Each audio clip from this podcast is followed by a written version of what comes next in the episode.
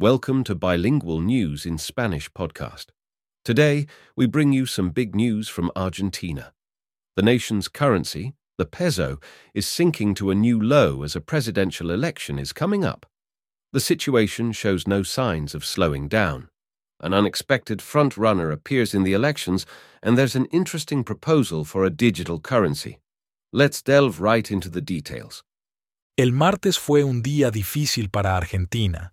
El peso, la moneda del país, llegó a un nivel nunca antes visto, mil pesos por cada dólar estadounidense en el mercado paralelo. En respuesta, el Banco Central de Argentina tuvo que intervenir. Vendió alrededor de 220 millones de dólares de sus reservas. Esta fue su mayor intervención desde finales de agosto. The situation is challenging, and it comes just before a crucial presidential election. The voters will soon decide who will lead the country in this crisis. There are three main contenders. One of them stands out with his radical proposals, Javier Milei. Javier Milei está en la delantera de la contienda presidencial. En las primarias de agosto, sorprendió con su victoria en primer lugar.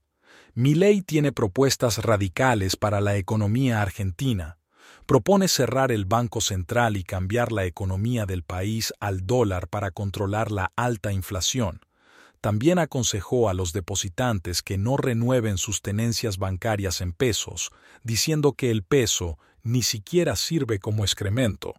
In this climate of political instability and looming elections, the country's economic situation has pushed decision makers to consider innovative solutions. One such proposal comes from Sergio Massa, another presidential candidate who also happens to be the economy minister. Sergio Massa, otro candidato presidencial y actual ministro de Economía, ha anunciado una propuesta para lanzar una moneda digital argentina.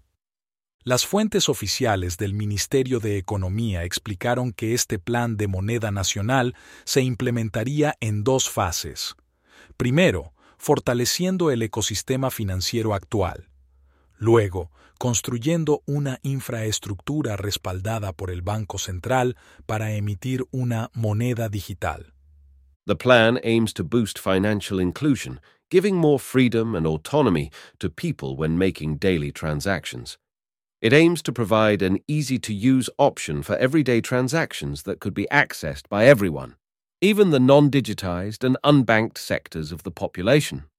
What will be the next chapter in Argentina's story? We'll keep our listeners updated. Adiós y hasta la próxima.